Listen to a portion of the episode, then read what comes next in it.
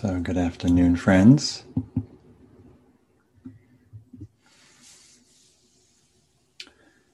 Wondering how you are in this moment and all the different mind moments you've been through today, the ups and the downs of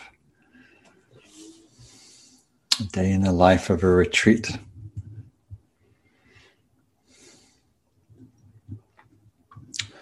One practice I do more in workshops than retreats, but sometimes it's it's uh, it's a nice thing to do on retreats. Um, and it's a way for me to read a group since I can't really read you through the Zoom screen. I can sort of, but not really. So, is I ask uh, for you to do a three-word check-in, and there's um, so I'll just guide you through it. So we take a moment to sense our body. This is an instant mindfulness practice. Sense your body, and one word that speaks to your body. That's the like, general sense of the physical experience. And then sense your heart. And one word that describes your emotional mood, state in this moment. And then one word, then shift your attention to your mind, and one, one word that would describe the quality of your mind in this moment. And so, with that, if you would like just to, in the chat, um, Kalito, if you could turn the, the chat on to everyone, for everyone to post to everyone. Um, and just get a little sense what's what's here.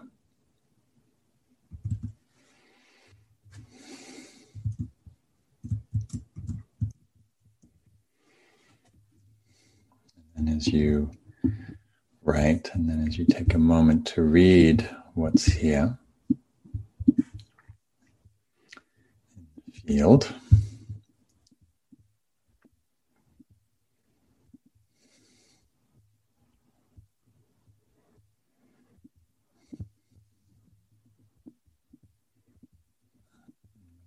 Interesting sense of kind of range of experience. Some bodies are creaky, tingly, relaxed, warm, calm, tired, alive, anxious. And the hearts are quiet, opening, tranquil, hesitant, lonely, content, achy, open, sad, Minds are striving, curious, relaxed, bright, weary, appreciative, clear, fatigued, content, alert, and many other things. I'm sure that's a one word check in that doesn't really allow us to fully, of course, speak to the dimensionality of our experience as you as you're reading through those, you might just notice, oh, how is my experience mm, being spoken to? Maybe someone's speak, speaking to exactly what you're feeling in the sit or in the morning or whenever. And if we wrote that again, you might put three different words because our experience actually can change quite quickly. So that can be a useful practice to just kind of get a sense of where am I in this moment? Sometimes at the end of a sit, or actually more helpful beginning of a sit. You take your seat. And Say, just what's what's the weather weather report here? Body, heart, mind. And then from that place of knowing, of awareness, then it's like, okay, so what what's needed if my body's tired, my mind is restless, my heart is sad? How might I enter into and and work with what's here than just, you know, starting uh, without that knowing? So, so I want to acknowledge your practice again today, appreciating uh, the, the work that you're doing on this retreat. It's been lovely to meet with you both in the big group and also in small groups, get to know you a little and where you're from and your practice and really appreciating the questions and the inquiry and just how much you're really showing up for a retreat, you know, in, you know, not ideal conditions. Um, you know, we're not in the cozy cloister of Spirit Rock, embraced in that beautiful land and beautiful buildings and community. But we are in community. We're just it's virtual, and we're you know doing making the most of this time. Um, and so, you know, finding that inner support and also that way to practice in our homes, which and I'm dialoguing with some of you, that quite challenging, you know, noise with the neighbors and wanting to renovate your house and wanting to clean rather than go walking or wanting to do a little internal decoration or something. Um, so dealing with the cats or the kids or whatever else is around. So, and then the irony, of course, of dealing with tech, you know, where we, we so often advocate in the meditation world to be mindful of your tech use and to minimize your screen time. And here we are you know, not exactly forcing you, but um, encouraging you to be showing up at least, you know, many hours a day. And some of you don't have the easiest time with internet connection, bandwidth, with devices and connection blinking in and out and all of the the kind of agitation that comes from that. So, and of course, you know, Mm, certainly in my experience, having had many challenges with tech in the last few months and terrible internet service here and my computer dying last month and um, losing thousands of files that, my computer just decided to self-select to delete. Um, you know, it's challenging, triggering, and um, and so we, you know, so we're often practicing. We're practicing through this medium of Zoom and tech, and the, the very medium that might actually be quite triggering and challenging. So we have to work with our minds. So I want to talk a little more about awareness today, and uh, give some context to the practice that we're doing, and, sh- and moving to this more open sensory awareness and, and exploration of awareness itself. And I want to um, start with a quote from teacher uh, Anam Thubten, Tibetan teacher based in the East Bay. And he says, The paradox of awareness is very profound and yet very simple. It can't be described because it has no objective qualities and no limitation. Sometimes it comes naturally to the surface when we're fully in the present and no longer lost in thought or mental projections. Pure awareness is neither high nor low, neither pleasant nor unpleasant, neither good nor bad.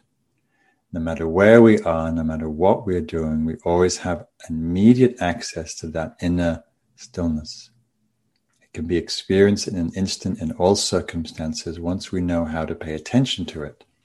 It is utterly peaceful and it is insightful as it sees through illusions. Whenever there's a moment of being deluded, we can use that moment to practice settling in the very perfect sphere of this awake mind without trying to change anything. When we reside in this liberated mind, we find the very thing that we've been seeking all along When we rest in this awake mind, we seek the very thing that we've been seeking all along. This is a very common theme amongst spiritual teachers of many different lineages that the thing that we're seeking, that which is looking, that which we're looking for is that which is doing the looking, is doing the searching. no further than our own presence, our own awareness. So I want to just talk a little about my journey um, with this exploration. I think it has some some teaching points in it, um, and maybe you can think about your own journey. Some of you have been meditating for a long time 5, 10, 20 plus years. And I know when I first started meditating, um, you know, it was it was it was world changing for me, life changing, to see this presence of mind, this knowing quality of attention that had the capacity to illuminate that can also be directed and cultivated and turned to know our experience. Right? When, when using that, using mindful awareness to know the mind, for me was was profound. It completely disrupted my life. I dropped out of college. I dropped out of the world that I was in, and that became kind of a um, my focus was to really understand both the mind and that which is illuminating it. And one of the teachings I first learned from that from that t- tradition was the Buddha's teaching on inclining the mind, which I've you know, kept very much as a as a kind of a home teaching Right? This line that he says, whatever the mind frequently dwells and ponders upon, that becomes the inclination of the mind and heart. Right? What our mind, what our attention, what awareness is attending to has a profound effect on our mind, body, perspective, heart. And as I journeyed in this uh, practice and meditation and moved into the retreat center and spent a lot of time in meditation retreat. Um, you know, there was a lot of amazing qualities started to arise, quite unprompted for me, not out of the, the fruit of my practice, but out of somewhere came um, a lot of um, very expansive qualities of mind, rapturous, blissful, and it was again quite illuminating to see this the the capacity of the mind, the capacity of awareness to hold all of that. And then I was in India studying um, with uh, Christopher, my Vipassana teacher, and then also began studying with a teacher called Poonjaji, who's an Advaita Vedanta teacher, sometimes known as Papaji, and uh, who's in the lineage of Ramana Maharshi and um, you know, much of his teaching was on pointing people back to the nature of mind, to seeing that which we're seeking is the one that's doing the seeking, that which we're looking for is the one that's doing the looking. He says meditation is to effortlessly turn the mind towards that energy, that presence that's energizing the mind to turn towards the source, turn towards what's knowing, what's naturally wakeful and present and already here. There was a mantra that happened in, in the, months that I was there, or the years of the of years, many years going back to see him. There was a mantra where people would say, I, I, I found something, I realized something, I realized the nature of mind with you, and I went home and I lost it. And he said, What is there to lose? If it's your very nature, what is there to gain or to lose? There's a line, I forget whether this is from the Buddha or from a Mahayana text where it says, where the awakened one says, I have gained absolutely nothing from complete, unexcelled, unparalleled enlightenment gain nothing because it's already here. So, and I then practiced many years uh, with various Dzogchen teachers in Tibetan tradition. And that tradition, particularly, is oriented towards understanding the nature of mind, the nature of awareness, and very sophisticated and subtle practices exploring the nature of awareness itself, learning how to recognize and abide in this pure quality of knowing, presence. and then later studying with Joseph Goldstein, who was also at the time exploring the Dzogchen teachings. And I think Devin mentioned it. His, his, his he has a book and a body of teaching around one Dharma, finding the the unifying principle that runs through these thread of different Dharma lineages. And so, in those teachings and those practices, you know, this fundamental orientation of shining the light of awareness upon itself, of being present to the radiant quality of mind that's naturally luminous, naturally wakeful, naturally clear, ever present.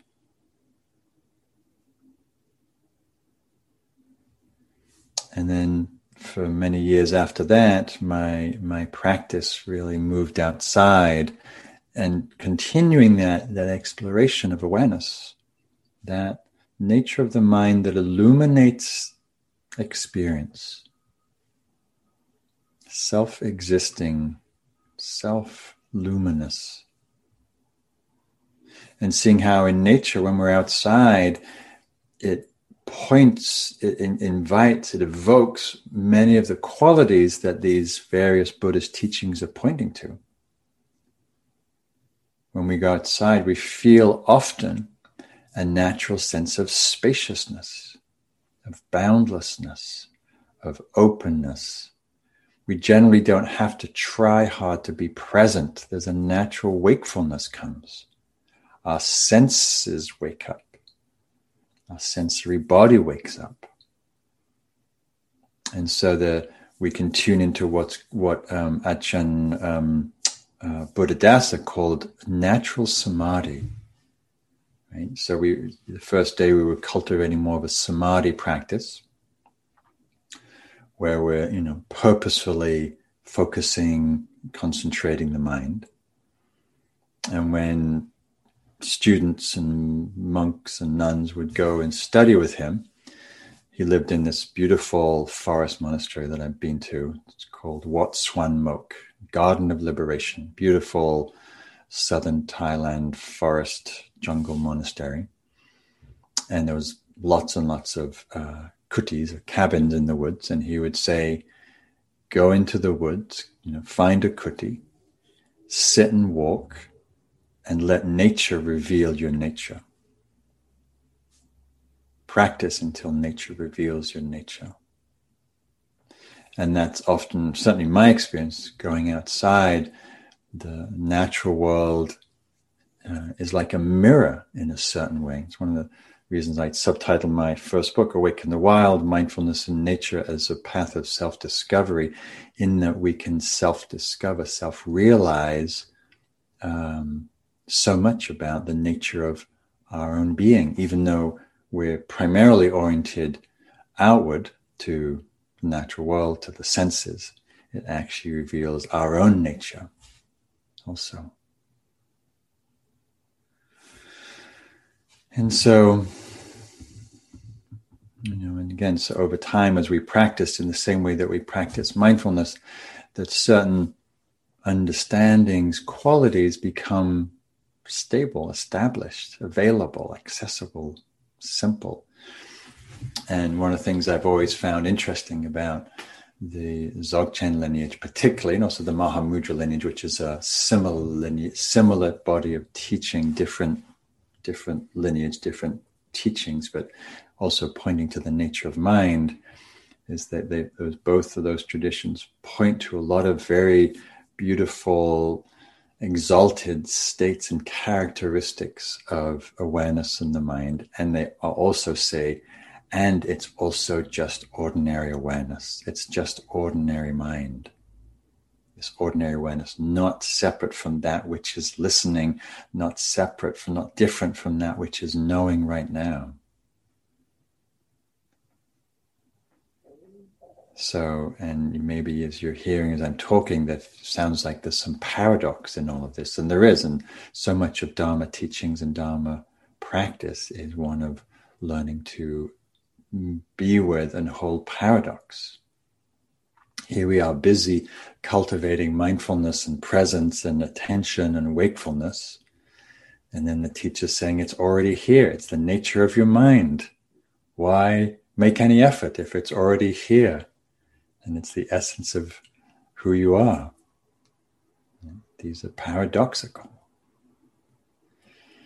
In a lot of mindfulness practice and teaching, the instruction is to attend to experience, to attend to phenomena, to attend to the foundations of mindfulness, to body, to feeling tone or Vedana, to mind and its objects, to the heart and mental activity, to thoughts, to sensation, to experience, to people, to the world.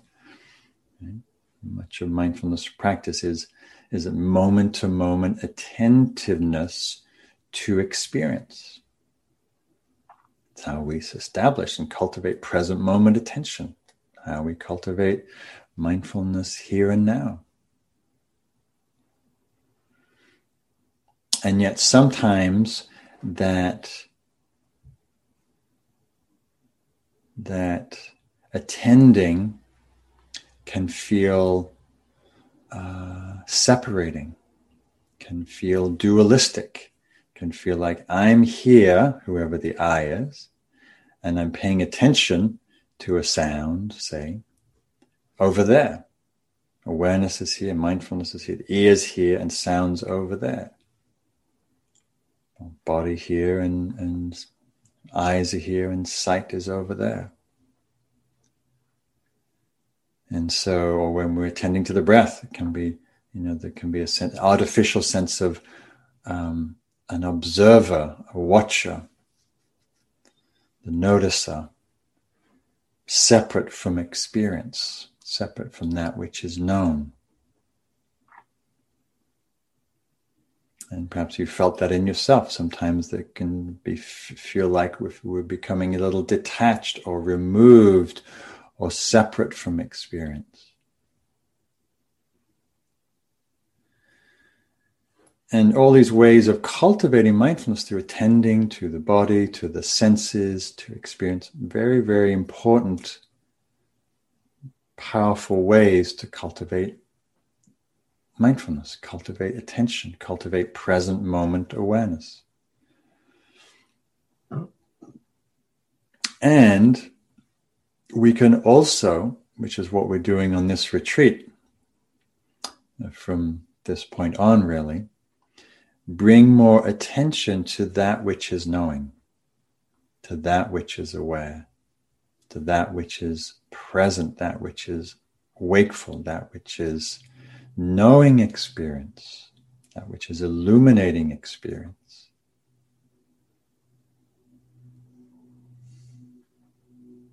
So, was that phrase that I think I mentioned from Joseph, where um, you would ask the question as a reflection or as an instruction in practice sounds being known Known by what? Sensations being known. Known by what? Thoughts being known. Known by what? What is knowing all of these things? Right? We attend to the body and the breath and thought and emotions and sounds, but we often give very little attention to the quality of knowing itself to that which is aware itself. It's a bit like when I'm leading, I lead a sunrise meditation every morning, have done since the beginning of the pandemic. Um, since March, I'm about to come up to my one year anniversary of offering teachings every day, five days a week, sitting out. You can see I've got a window out there. I hop out the window and I've got a little rooftop uh, that I sit on. And I'm almost coming up to here. Some of you come on to that uh, teaching every morning, Evelyn and others.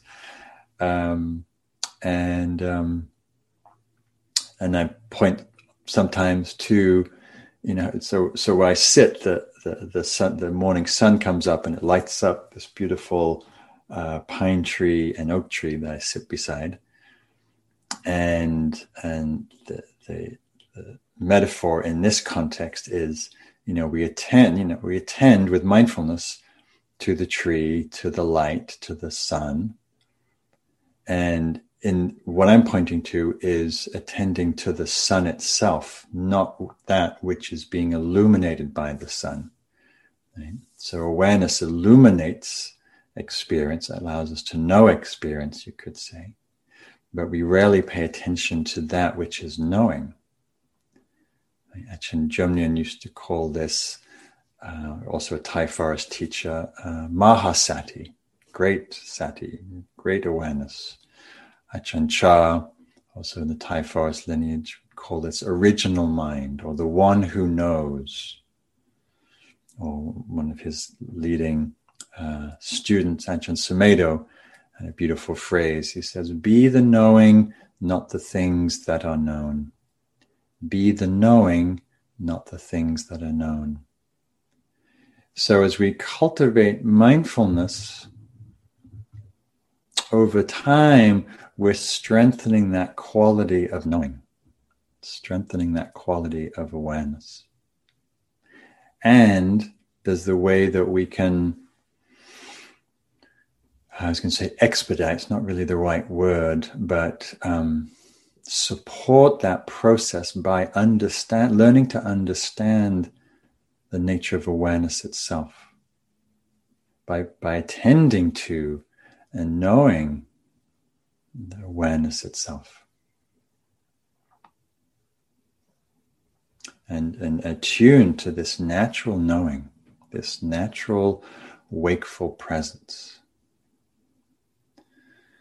so there's a exercise that I often teach. I haven't taught it this retreat, but I'll do it now. And um, just to illuminate this point a little. So we're going to do a, a little exercise. And um, it might be the hardest thing you do all retreat. So pay attention. And we'll only do it for a minute. And the instruction for the exercise is to not be aware. Don't pay attention. Don't be mindful. Don't notice anything. Don't make any effort and see what happens. So we have a minute. I'll time it. Simply sit and not be aware, not be mindful, not notice anything.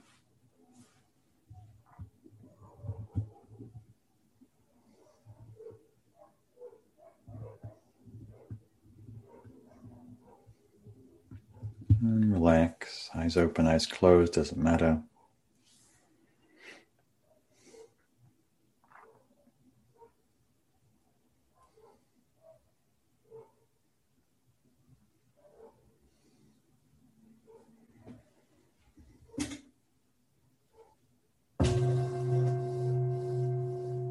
Okay, that was a bell for those of you not noticing anything.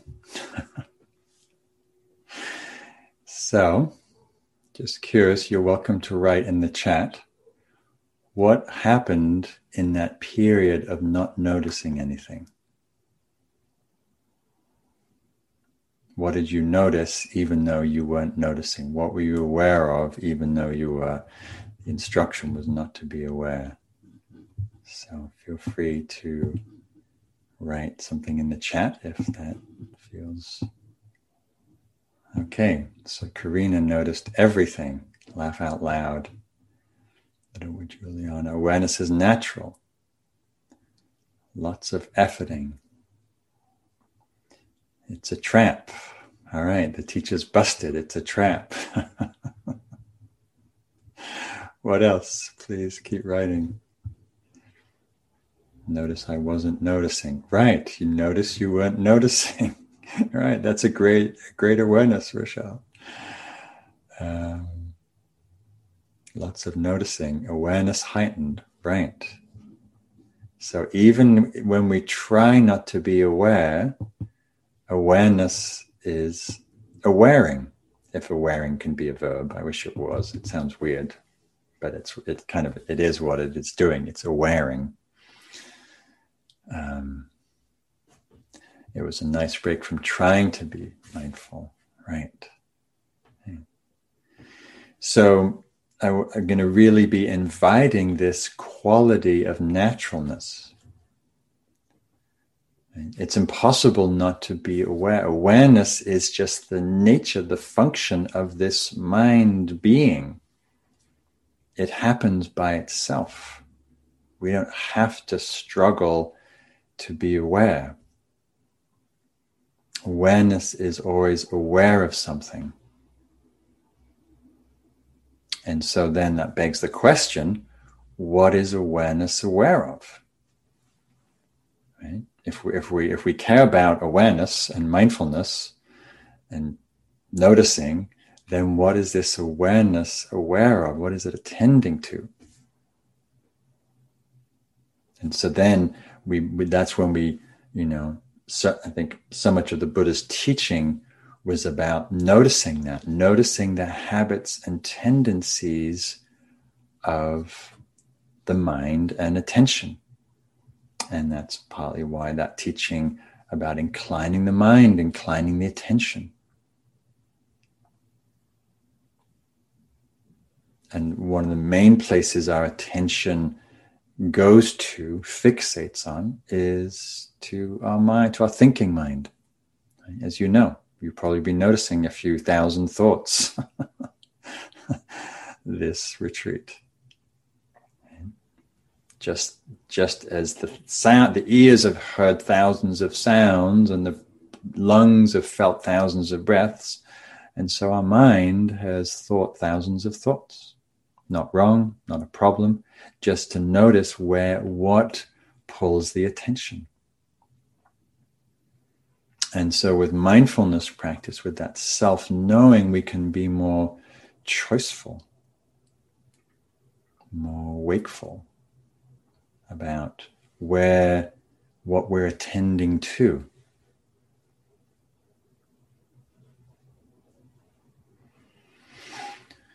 So, so we have this innate quality of awareness. It's innate to our minds.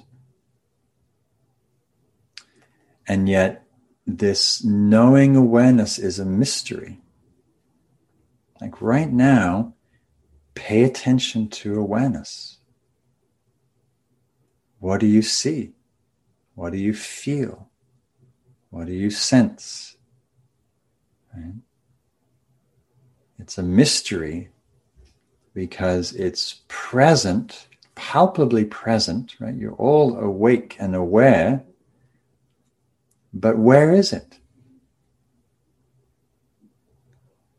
Invisible, yet here it has there's a quality of presence to it, quality of knowingness. It has spaciousness within it. It's unobstructed, it's not confined or defined. It's clear, it's open, wakeful. It's empty, empty of any substance, of any selfing, of any limitation. And at the same time, it's bright, like the sun, luminous. And don't take my words for it, pay attention to your own experience. And so we'll be exploring these some of these qualities. And some of you might be saying, well, who cares? so what? you know, who cares about that? Well, you know, this journey of Dharma practice is about understanding the human condition, understanding our nature. And one facet of our nature, you could say the central facet of our nature, our Buddha nature, is awareness. Is this capacity to be awake, as Devin was talking about taking refuge in the Buddha, taking a refuge in this awake, this natural wakefulness in our own minds. Right? So it's a re- we could, this can be a refuge. In some ways, it's the ultimate refuge. Right? Perhaps the only true refuge we have is this refuge of awakeness, knowing This awareness is what allows us to know our experience, to know the world, to know ourselves, to know each other. And because of that, because of how it allows us to know experience, it's what allows us to have understanding, to have insight about ourselves, about life, about reality. It allows us to be spacious. You know, many of you talk today about getting entangled with thoughts, with tech problems, with reactions, with judgment, with sleepiness, with many, many things getting caught up in your mind, in your meditation, in your life. It's awareness that allows us to disidentify, to dis, to, to, to untangle. As the teaching from Ajahn Sumedho allows us to be the knowing, not the conditions that are being known. Right? So we have a spaciousness around things. And you know, we can use the metaphor of uh, awareness and sometimes use the awareness is like the sunlight that illuminates, sometimes like the sky. You know, we can sense into that sometimes in meditation. And some of you have spoken to that already, the sense of the mind being vast. We close the eyes and it's just spaciousness, openness. And with that spaciousness, we can accommodate everything, all the weather patterns, all the changing um, landscapes, all the storms that blow through our mind and our heart and our body and our life. Awareness just simply here, just knowing. And all the things that are difficult, the, the pain in the body, the the sounds that you might not like. Maybe you have, like I often have here, a lot of construction and digging and right? very jarring sounds. Awareness is unbothered by the sound.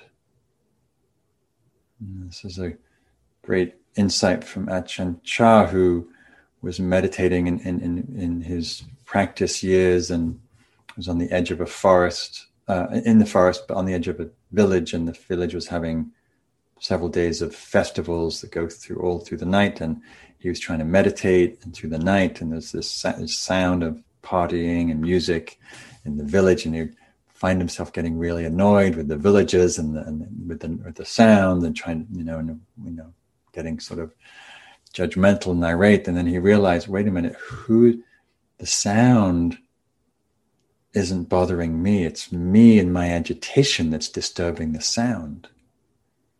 And when we can rest just simply in awareness, you know, we can be unbothered, undisturbed.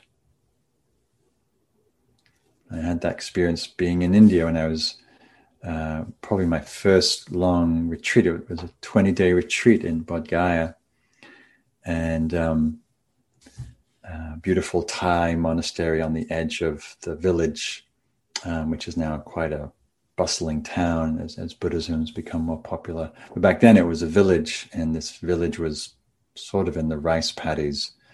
But every uh, pilgrim pilgrimage season, the, the, the, the village would mushroom, and all kinds of markets and you know campsites and things would grow up around the monastery, and it was actually quite noisy. You know, there was thousands of people living in tents, and there was markets and buses and trucks, and um, and I also had this, you know, idea of this nice idyllic monastery in Bodh Gaya, which is where the Buddha got enlightened, very sacred, and it's out in the rice paddies and but actually it was cacophonous like all day trucks and music and you know it was like a festival really. Um, you know, mellow festival and Buddhists, you know, they're kind of mellow, but it was a festival and there was loudspeakers and there was one particular loudspeaker across the, the from opposite the, the monastery.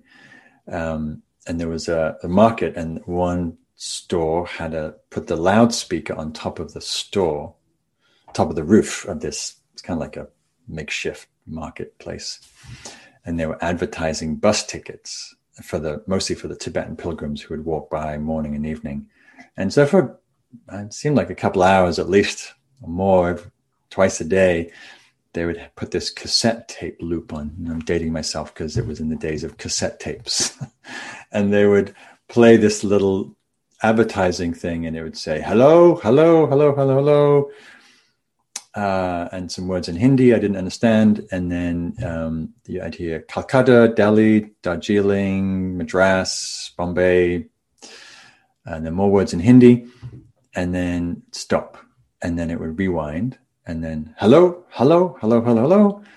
Every time I say hello, it, you know, pick up your attention. Oh, what's that? And it'd be the same old loop. And it was loud. And this this this temple was, was a concrete, beautiful, but this concrete room and sound just bounced around everywhere. And I was in, you know, relatively novice meditator and would get you know, just really frustrated. I'm trying to meditate. Shut up. Let me alone. I'm trying to be peaceful. Stop selling. You're busting. Just. and I'd get really worked up, and then and I'd, I'd, be anxious about when it was going to start in the morning after breakfast and after. And so on retreat, as you do, you you have to just sit with stuff. You sit in the middle of your experience, and you sit with as much mindfulness as you can you sit with that reactivity. And, you know, over time, I began to see, all right, it's just sound. It's just sound. My struggle and suffering and judging and blaming and moaning and complaining, that's just a lot of my stuff. You that was making the situation way worse than just hearing this, you know, fleeting sound that eventually became funny you know, and I'd sort of laugh, and then the power would go off, and we'd sort of miss it because, like, oh, where's the, where's the, you know, where's the market trader? And um, you know, we get to see that, you know, from the perspective of awareness, and awareness is like the sky, can hold anything, accommodate any weather. In the same way, we we can bring that same spaciousness to the mind. Sometimes we get really antagonistic and tight and caught frustrated with our thoughts and our distractions and our fixations and our fantasies. And, and other times we can more rest and awareness and just see oh it's just thought. It's just i don't get bothered by sounds happening or you know sights happening. And why get bothered by thought it's just thought this is from Suzuki Roshi, great Zen teacher, he says, when you're practicing meditation, do not try to stop your thinking. Let it stop by itself. If something comes into your mind, let it come in and let it go out. It will not stay very long. When you try to stop your thinking, it means you're bothered by it. Try not to be bothered by anything. It appears that it's coming from outside your mind, but actually it's only the waves of your mind. And if you're bothered by the waves, gradually they'll become calmer and calmer. Many sensations come, many thoughts and images arise, and they're just waves of your mind. Nothing comes from outside your mind. If you leave your mind as it is, it will become calm this mind is called big mind. Big mind, spacious mind, knowing mind, presence of mind. So that's what we that's why the meditation's so powerful. We sit in that big mind. We sit in that spaciousness, at least that's the orientation. And we just see the whole sideshow coming passing through. I remember in you know early years in my practice, I used to get I used to get really bothered by things, by my thoughts, by my sleepiness. I used to hate being sleepy. No, I want to be bright. I want to be clear. Got to be like this. Got to be like that. And you know practice long enough. It's just like it's just stuff. It's just phenomena, thoughts, feelings, ups and downs, bliss and pain. Just just movement of the mind. And we rest in that spaciousness that's actually the source of peace. And of course, as meditation is a preparation both for life and for death, as we come to abide more deeply in this knowing presence, this clarity of awareness? It, it tunes us to the deathless, right? to that which is doesn't come and go, to that which isn't born or dies. You know, Buddha talked of this as the unborn, the deathless, the undying. Right? And awareness is a um, points us to that knowing of the deathless. There's a great quote, if I can see if I can pull it up here, from Maha Bua, who is also another great uh, Thai meditation master, also quite fierce. He said, although phenomena, although all phenomena without exception fall under the laws of impermanence and satisfactoriness and not self, the true nature of the mind of the mind does not fall under these laws. The natural power of the mind itself is that it knows and does not die. The deathless is something that is beyond disintegration. The natural power, the natural power of the mind itself is that it knows and does not die. And then we can sense into this deathless quality itself of the mind, simply here, neither coming nor going neither being born into this moment or dying out of this moment becomes what the Buddha called the peace beyond conditions. Simply here, like the sky, simply here, neither coming nor going. So, in some ways, as we understand and abide more in awareness, it's like a homecoming. It's like we learn to rest at home in ourselves. It's like the wave understanding it's the ocean. We are these unique expressions, and yet at the same time, we're also part of the one ocean. So just as the ocean, you know, births these waves, seemingly separate and distinct, but really just one expression of the ocean.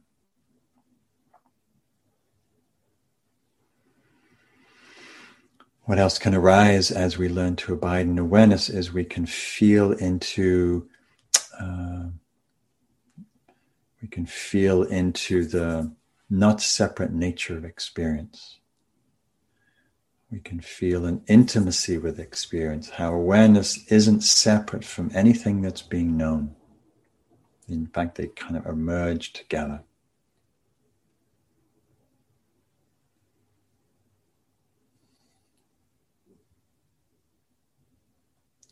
So, as I'm talking, as you're listening and letting these words in, some of them might be landing, some of them might be making sense, some of them might not be making sense. And you just kind of just just notice what lands, what makes sense, what what speaks to you, and just let the rest go. I'll close with this. Um, actually, a couple of other things I want to say. I was going to close. Um, let me just think about that for a second. Do I want to? Oh, hmm. Well, no. There's this. I'll, I'll, say a couple more things. So um, there's an interesting teaching in the Tibetan tradition that uh, it's four reasons why we don't recognize the nature of mind. We don't recognize the nature of mind this awareness, this ever present, luminous knowing. And four reasons. One is it's too close. Awareness is so close, closer than our own breath, that it's like it's like the fish trying to see the water it swims in. It's just the substance we live in, so we don't recognize it because it's so intimate, so here, so familiar, and yet unnoticed. And the second reason is because it's too simple, it's too ordinary. You know, as I said, it's often called ordinary awareness. So, what's the big deal? Ordinary awareness, that which is knowing. Here a sound is known. Too simple. And yet, the third reason is too profound, too wondrous, too mysterious. Right? When I ring this bell,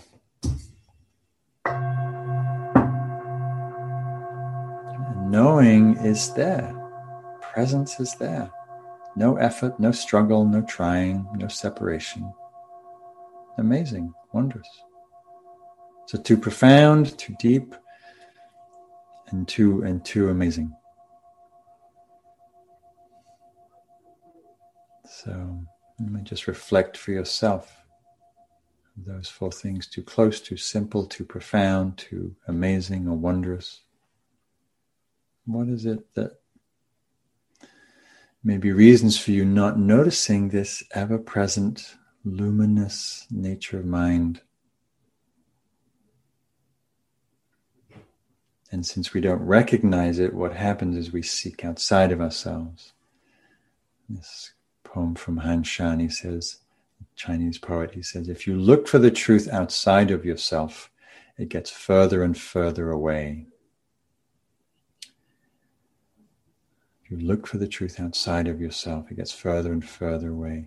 Today, I see him everywhere I step. He is the same as me, yet I am not him.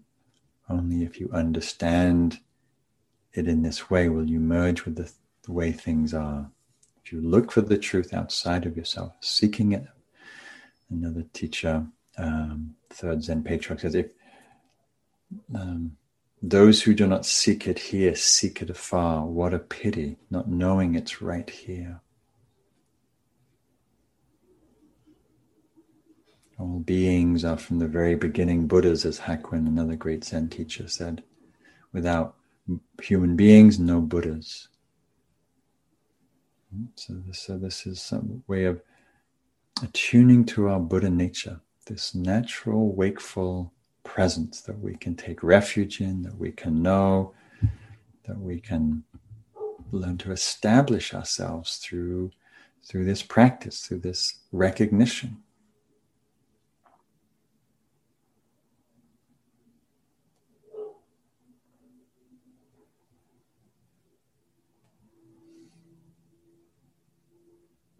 So I'll close with a quote from another Tibetan teacher. It says, Imagine a sky, empty, spacious, and pure from the beginning. The nature of the mind, its essence is like this. So let me just close your eyes and I'll just walk you through this. Imagine a sky, empty, spacious, and pure from the beginning. Its essence is like this. This is the nature of your mind. Imagine a sun, luminous, clear, unobstructed, and spontaneously present. Its nature is like this. It's the nature of awareness. Luminous, brightly shining, clear, unobstructed.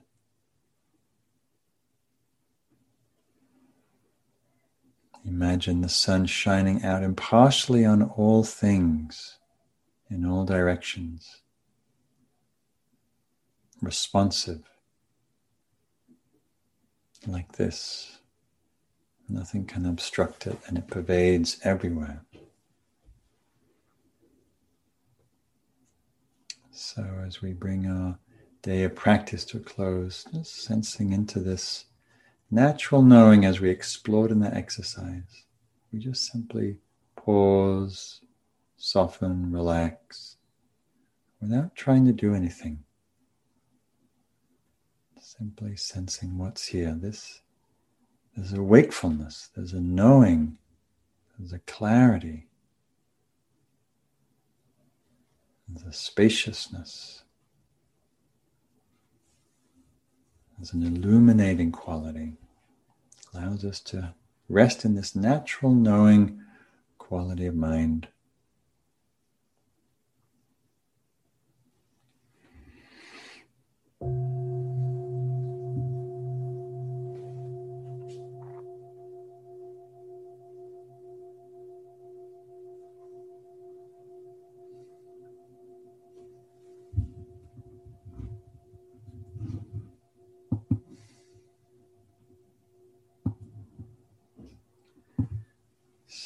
Thank you for your attention this afternoon or this evening, depending on where you are.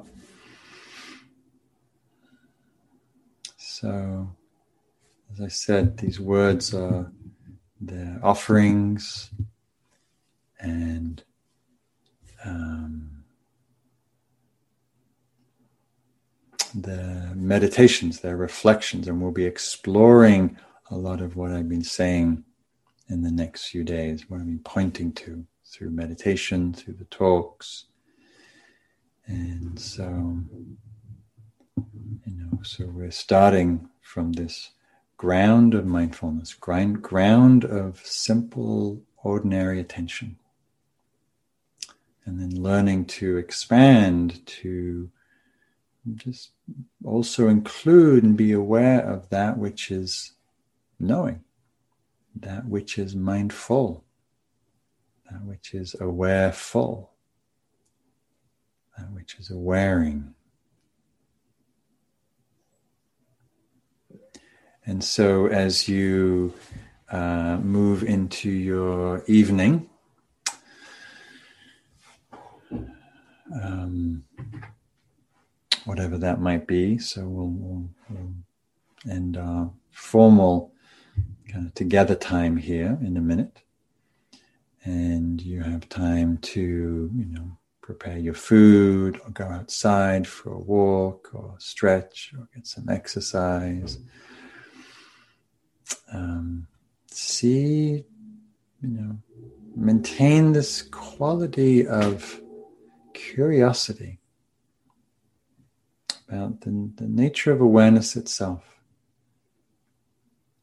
It's naturally allowing you to be present, to be taking in visually what's here, to be knowing what's arising in your body, in your heart, in your mind.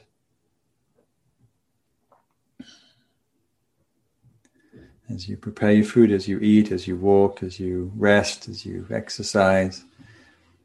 Again, just both noticing what's happening and noticing the knowing, noticing the presence, the awareness that's allowing you to know experience without doing any mental gymnastics.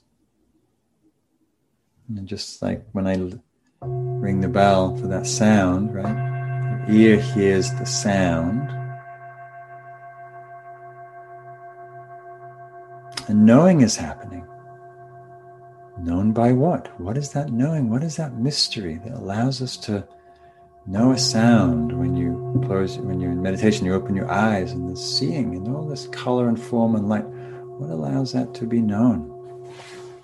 Aside from the physical sensory apparatus, right? There's clearly we need an ear and eyes and all of that, skin to touch. What is knowing that, making sense of that? So this is the the heart of uh, practice and the heart of this retreat and um,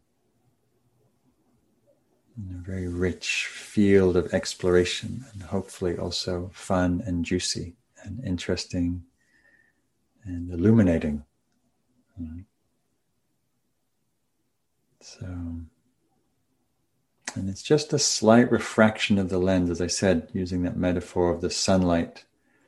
We're mostly attendant to the that which the sunlight is illuminating, right? We see the light, you know, in dawn, for example, and, and I watch dawn every morning because I wake up early and I watch the the light, the, the darkness turn into light, and the light touch the the water and the hills and the buildings and the, the, the world starts to take form through that light.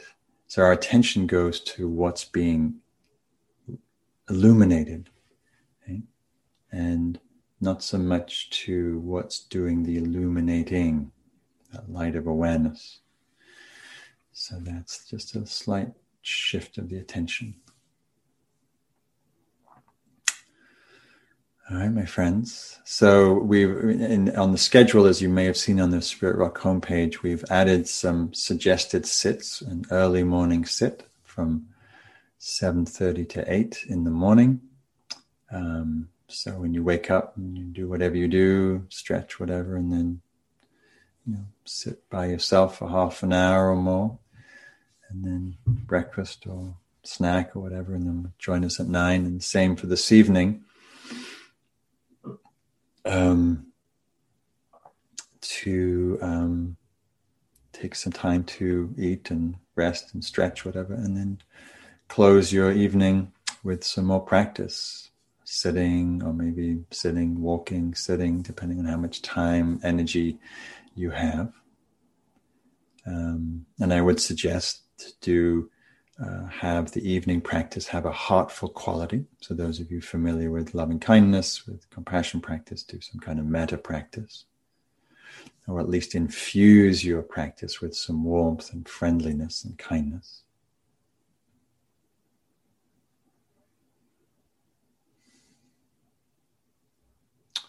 And like so. So maybe just for a little curiosity, how about we do another three word check in? So just take a moment, sense yourself with this, with this knowing quality of awareness that's illuminating your experience. Just take a moment, sense your body. One word that describes how the body is in this moment for yourself, just quietly. And sensing your heart. One word that describes emotional state, quality. And then sensing your mind, one word that uh, describes the quality of the mind in this moment, however imperfect that one word is. And then, if you wouldn't mind, uh, just putting that, writing that in the chat box. And we'll see the variety of experience. tired, calm, tired. full, full, full. Soft, gentle, full.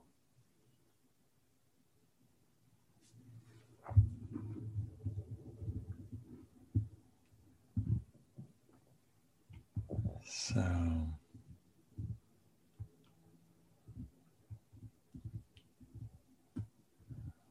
Of things.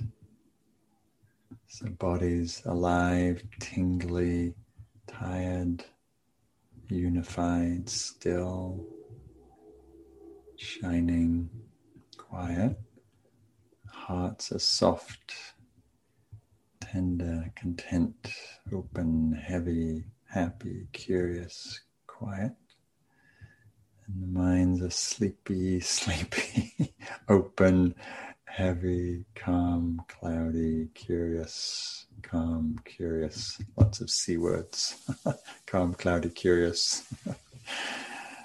so, you know, and it doesn't matter how any of that is. We might have a preference how we how that is, but from the perspective of awareness, just more weather moving through, and then you know responding appropriately. If the body's tired, rest. If the body's hungry, eat. If the mind's busy, take a walk, get some fresh air, you know, or whatever.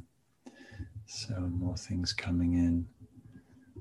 All right, friends, blessings. Thank you for your practice today, and we will see you tomorrow morning at nine. Have a lovely evening, and uh, see you in the morning. Thanks.